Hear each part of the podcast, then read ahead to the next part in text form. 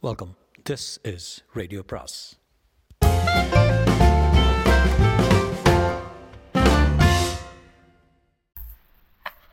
அனைவருக்கும் அன்பு வணக்கம். சுஜாதாவின் தீண்டும் இன்பம் பாகம் மூன்று.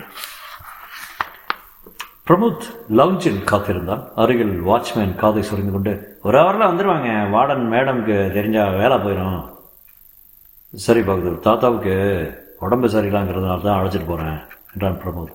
அகல்யா பைக்கின் பின் சீட்டில் உட்கார்ந்து கொண்டு அவன் தோலை பிடித்துக் கொண்டான். யாரு தாத்தா?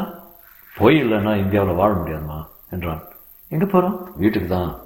அங்கே என் சிஸ்டர் இருக்கா கவலைப்படாத ரொம்ப சைவமான பாட்டி. ஃப்ளாட் கட்டட வாசலில் நான்கு மோட்டார் சைக்கிள்கள் நின்று கொண்டிருந்தன. லிஃப்டில் இருந்த கண்ணாடியில் தன்னை பார்த்து கொண்டாள் அகல்யா. ஏன் இவ்வளவு பதட்டமாக தோன்றுகிறேன்? தலையெல்லாம் பிச்சல் பவுடர். தீட்ட நேரம் இல்லாமல் அவன் சொன்னான் என்று பின்னால் ஏறிக்கொண்டு வந்து விட்டாயே. பிரமோதின் தங்கை ரேணுவும் மற்றொரு பெண்ணும் இருந்தார்கள். சி சிடி பிளேயரில் ராக் வைத்துக் கொண்டிருந்தது. மேஜை மேல் இருந்த பலவித பலவண்ண திரவங்களில் எது மது என்று தெரியவில்லை. அகல்யாவுக்கு பரிச்சயம் இல்லாத சில பயன்களும் இருந்தார்கள். முதல் பரிசு வாங்கிய திருச்சி ஸ்ரீதர் இருந்தான் நதிராவும் இருந்ததை அப்போதுதான் கவனித்தாள். நதி நீ எப்போ வந்த? ஹாய் கேர்ள் கங்க்ராட்ஸ் நீ நல்லா பாடலனாலும் ப்ரமோ கீபோர்டில் சமாளிச்சிட்டான். நல்லா தான் பாடினாவ சும்மா சொல்கிறாங்க என்றான் பிரமோத் ஏதாவது சாப்பிட்றியா? சாஃப்ட் ட்ரிங்காக இருந்தால் சாப்பிட்றேன். நீங்கள் நிஜமாவே நல்லா பாடுறீங்க என்றான் அந்த ஸ்ரீதர். வாய்ஸ் நல்லாவே இருக்கு கர்நாடக சங்கீதம் கற்றுக்கலாமே அந்த பாட்டில் சாருகேசி ராக சாயல் இருந்தது. அகலி தேங்க்ஸ் என்று சிரித்தான். நீங்கள் வாசது மோகனம். பிரமோத் தன் மற்ற நண்பர்களிடம் அகல்யாவையும் நதிராவையும் அறிமுகப்படுத்தினான். அப்பா அம்மா வச்சதே நதிரா தானா? விஜயலக்ஷ்மி குண்டூர் விஜயலக்ஷ்மி. அகல்யாவுக்கு பாட்டு ஹாபி தான். உண்மையா அவ என்ன என்ன படிக்க போறா அகல்யா? ஐஏஎஸ் ஆ. அன்னைக்கு டோஃபல் எழுதி அமெரிக்கா போக போறேன்னா ஆ தினத்து தினம் குறிக்கோள் மாறும். கடைசியில் யாராவது தயிர் வடைய கட்டிட்டு பிள்ளை பத்து பார்ப்பானே என்றாள் நதி. நதி சில சமயம் ரொம்ப அஃபென்சிவாக பேசுகிற பரவாயில்ல என்றான் அகல்யா என்றாள் அகல்யா. நதீரா பிரமோத்தின் மேல் வழிந்து கொண்டிருந்தாள். அவனிடம் அருகருகே போய் அடிக்கடி ரகசியம் பேசினால் பிரமோத் அதை விரும்பவில்லை என்பது தெரிந்தது. திடும் திடும் என்று உரத்த சங்க சங்கீதம் ஒலிக்க ஸ்ட்ரோப் விளக்குகளின் அவர்கள் நடனம் ஆடத்துவாங்க துவங்க அகல்யாவை தனியாக பால்கனிக்கு அழைத்து வந்தான் ஒரு வழியாக உன்னை ஓரம் கட்ட முடிஞ்சது. உனக்காக தான் பாட்டியே என்றான். தேங்க்ஸ் நல்லாவே பாடினேன் நதி சொன்னது தப்பு. தேங்க்ஸ் மாடிக்கு போகலாமா எதுக்கு? நீங்கள் ஸ்கெச்சஸ் பார்க்க வேண்டாமா? அவன் வரைந்திருந்த பென் அண்ட் இங்க் சித்திரங்கள் திறமை திறமையாகவே இருந்தன. இன்னும் என்னெல்லாம் செய்வேன் பிரமோத்? படம் வரைவேன் கீபோர்ட் வாசிப்பேன் டென்னிஸு ஸ்டூடெண்ட் லீடர் நல்லா படிக்கிற தமிழ் சினிமா தமிழ் சினிமா கதாநாயகம் மாதிரி என்றான். எல்லாமே அறுகுற ரெஸ்ட்லெஸ் மைண்டு கீழே சிரிப்பும் பாட்டும் கேட்டது. உங்கள் அப்பா அம்மாவை அப்பா அம்மா அப்ஜெக்ட் பண்ண மாட்டாங்களா? அவங்க வேற பா அவங்க வேற பாட்டிக்கு போயிருக்காங்க. வீட்டில் இருந்தாலும் தேடோ மைண்ட் ஏசி ரூமில் கேட்காது. பிரமோத் அவள் அவள் அருகே சோஃபாவில் நெருக்கமாக உட்கார அவள் நகர்ந்து கொண்டாள். என்ன பயம் கடிச்சு சாப்பிட்ருவேனா இல்லை. தொட்ட தப்பு இல்லை அந்த நாட்களில். தெரியும்ல? அதுக்கு இல்லை. பிரமோத் அவளை அறியாமல் விளக்கின் ரெகுலேட்டரை பயன்படுத்தி வெளிச்சத்தை குறைத்திருந்தான். அவள் உடைகளை மெல்ல த தளர்த்த துவங்கியிருந்தான். நோ பிரமோத். ஒன்றும் ஆகாதியா. சொல்கிறேன்ல நோ ஏன்? வேண்டாம் இப்போ ரொம்ப கெஞ்சாத. பிடிக்கல. பிடிக்கிறது பயமாக இருக்கு. அவ்வளோதானே ஆமாம் பயம்தான். ஏதாவது விபரீதமாக நடந்தால் தானே பயம்? இட்ஸ் ஜஸ்ட் நெக்கிங் கண்ணு. வேண்டாம். பிரமோத் அவளை சோபா சோஃபாவில் வீழ்த்த அகல்யா முரட்டுத்தனமாக அவனை தள்ள எதுக்கடி பாட்டிக்கு வந்த? என்றான் ஹலோ என்று குரல் கேட்க நதிரா தன் கையில் கோப்பையுடன் வந்தான். எங்கே இருக்கீங்களா? அவர்களை ஏற இறங்க பார்த்தால் அவள் கண்களில் கலக்கம் இருந்தது. மதுவோ? வேறு சம் சமாச்சாரமோ தெரியவில்லை. சாரி கேரி ஆன்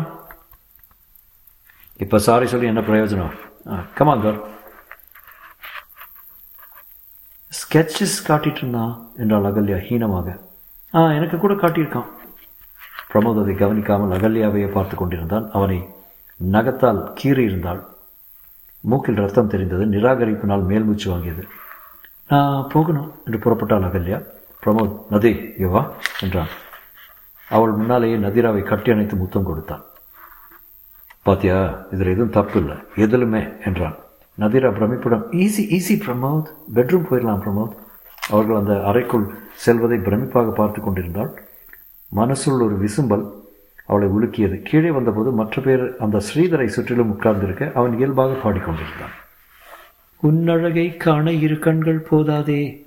பழைய தியாகராஜ பாகவதர் பாட்டை பாப் துடிப்பில் உள்ளழகை காண இரு கண்கள் போடா டேய் போன்ற பாடபேதங்களுடன் பாடிக்கொண்டிருந்தான். அகல்யாவை பார்த்ததும் பாட்டை நிறுத்தி எங்கே போயிட்டீங்க? என்றான். நீங்கள் ஏதாவது வண்டியில் வந்திருக்கீங்களா ஸ்ரீதா? ஃப்ரெண்டு பைக்கில் வந்திருக்கேன்.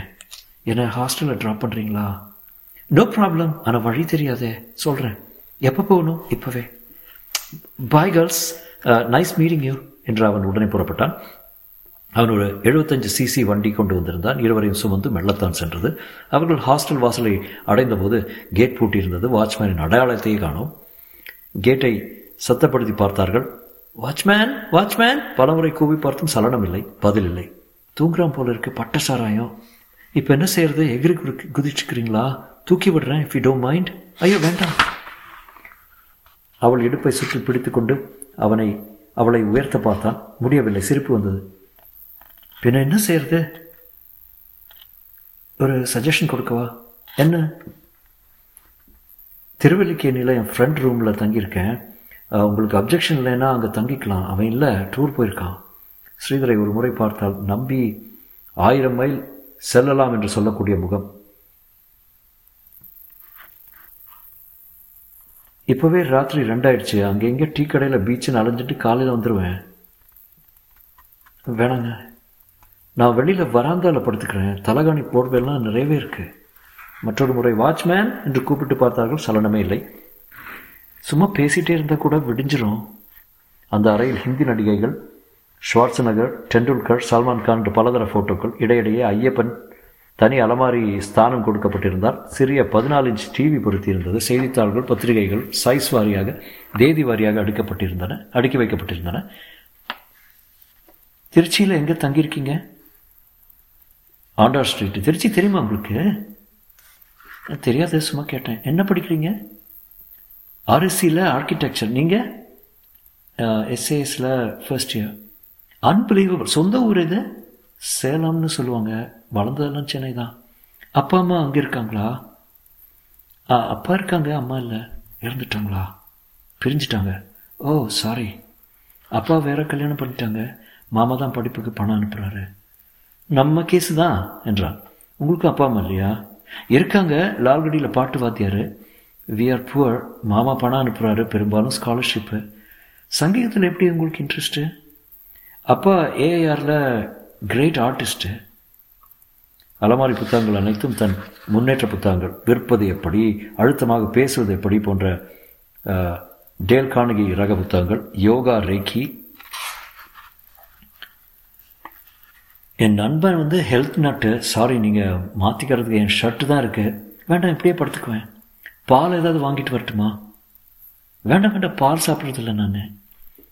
ஜக்கில் வாட்டர் இருக்குது குட் நைட் விளக்கணிச்சிட்டுமா அவன் வராந்தாவில் படுத்திருக்க. இவள் நாடாக்கட்டில் படுத்தால் தூக்கம் வரவில்லை. என்னென்னவோ சஞ்சல பிம்பங்கள் மனதில் அலைந்தன.